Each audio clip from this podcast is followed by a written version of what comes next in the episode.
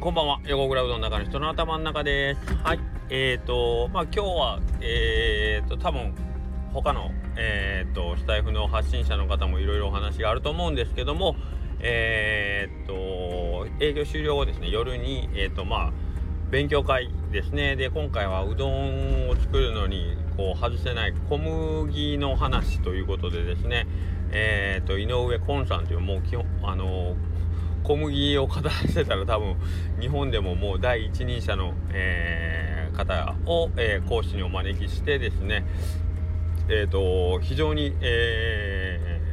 僕からすると 目から鱗というか、なるほどというお話の連続の講義をしていただきました。はい。で、講義の内容についてはもうここで言ってもっていうことなんですけども、それがなんか非常に楽しかったですね。はい。改めて学ぶことの楽しさっていうことを、感じたかなと思います。はい。で、ここからは今日のセミナーの話からちょっと外れるんですけど、外れるというか、ちょっと派生した話なんですけど、昨日じゃないな、土曜日か、下剋上ラジオでですね、ちょろっと言う発言があったんですが、チャット GPT とかね、AI の台頭によって、例えば自分で文章を書かなくてもある程度の叩き台を、AI が生成してくれたり、美術にしても、自分で書かなくても AI がまるでその人が書いたかのようにタッチまで真似して書いてくれたりということができるようになったら、なんていうかな、例えばこれから学びをしようという子どもたちがね、そういう技術を使っていくごとに、器具を覚えるじゃないですか。自分で考えなくてもよくなるから、それはどうなんだみたいな、ことの懸念っていうのはあるかと思うんですけど、でもその土曜日の時に僕がやっぱりちょっと思ったのが、学ぶっていうことが基本的には楽しいっていうことなんですよね。知らないことを知るっていう、やっぱりその好奇心、センスオブワンダーの部分、これって多分本能に組み込まれてるところだと思うんですよ。昨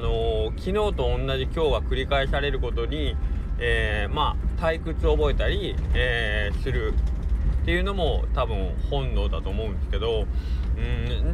それを打破するためにやっぱり新しいことを知りたいっていう、はい、だからこそ、よくある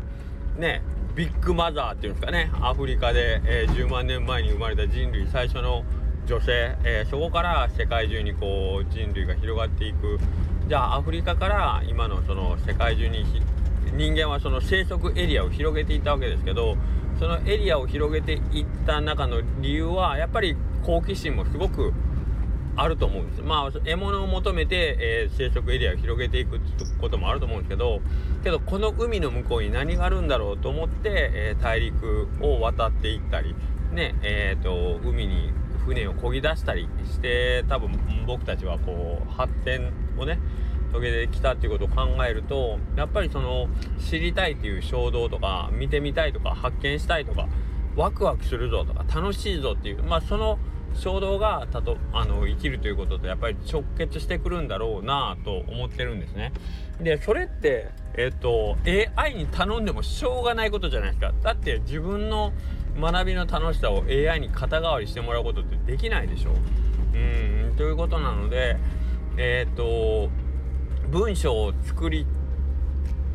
なくなる。例えば、AI が絵を全て描いてくれる代わりに文章も作ってくれる、音楽も作ってくれるってなったと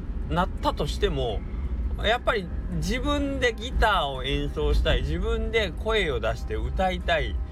ていう欲求って絶対消えないじゃないですか。はい。だからその衝動をすごく大事に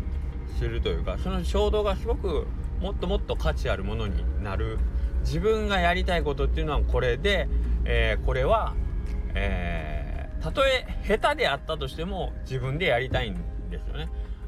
拙い文章であっても自分が言いたいことは自分の言葉で言いたいみたいな、はい、そこを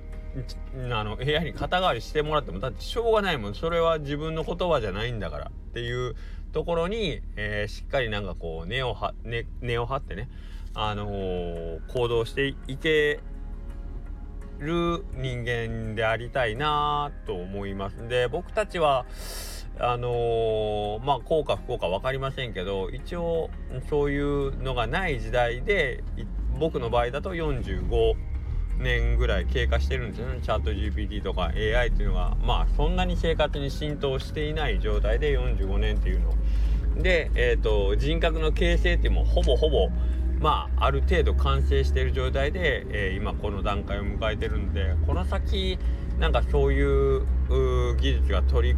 込んできたとしても、なんとなくですけどそのね、自分でやることの楽しさとか意義とかっていうのを、体得してる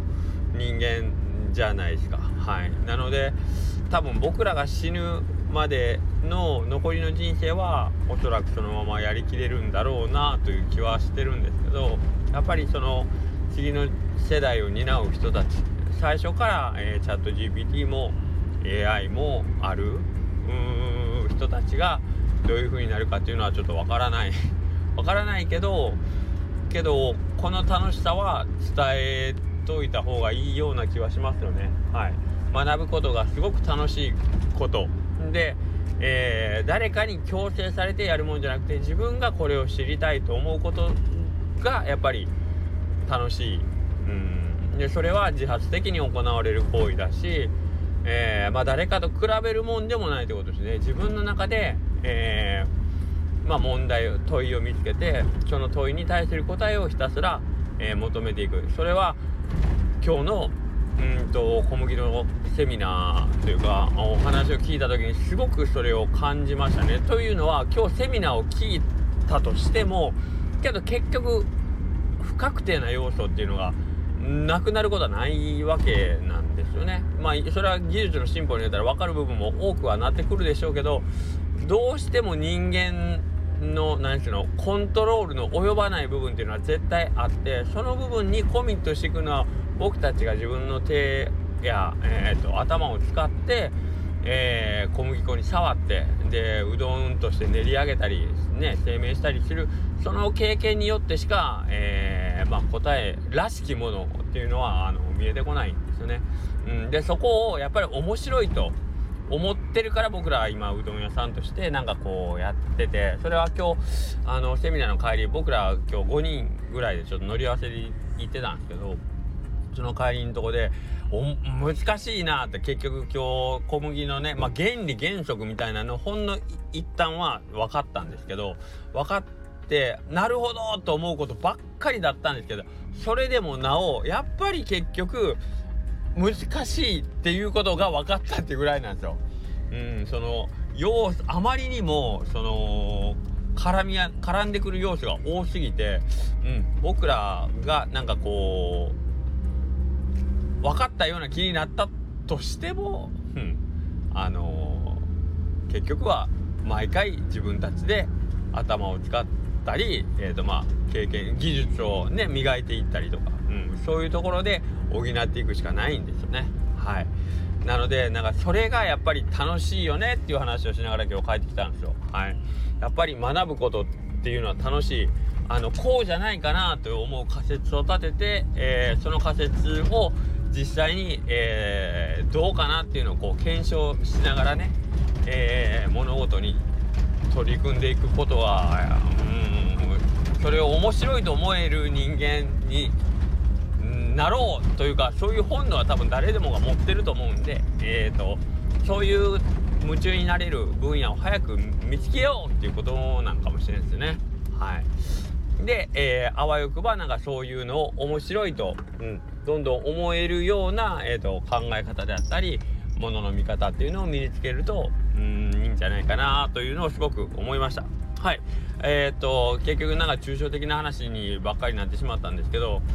基本的には好奇心であったり、何かを知りたい、何か新しいものを見たい、見つけたいっていう、そのセンスオブワンダーが生きていく上っていうかね、なんかすごく大事なんだろうなというのを非常に感じた、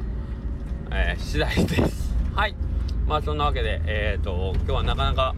遅い時間まで、まあその後懇親会でもあってね、帰宅遅くなったんですけど、非常にすがすがしい、心持ちでですね、今家に帰ってますんで、また明日からなんかそれをね、いいように、生かしていければいいかなと思います。はい、というわけでまた明日から新しい1週間頑張りますんで、よろしくお願いします。失礼します。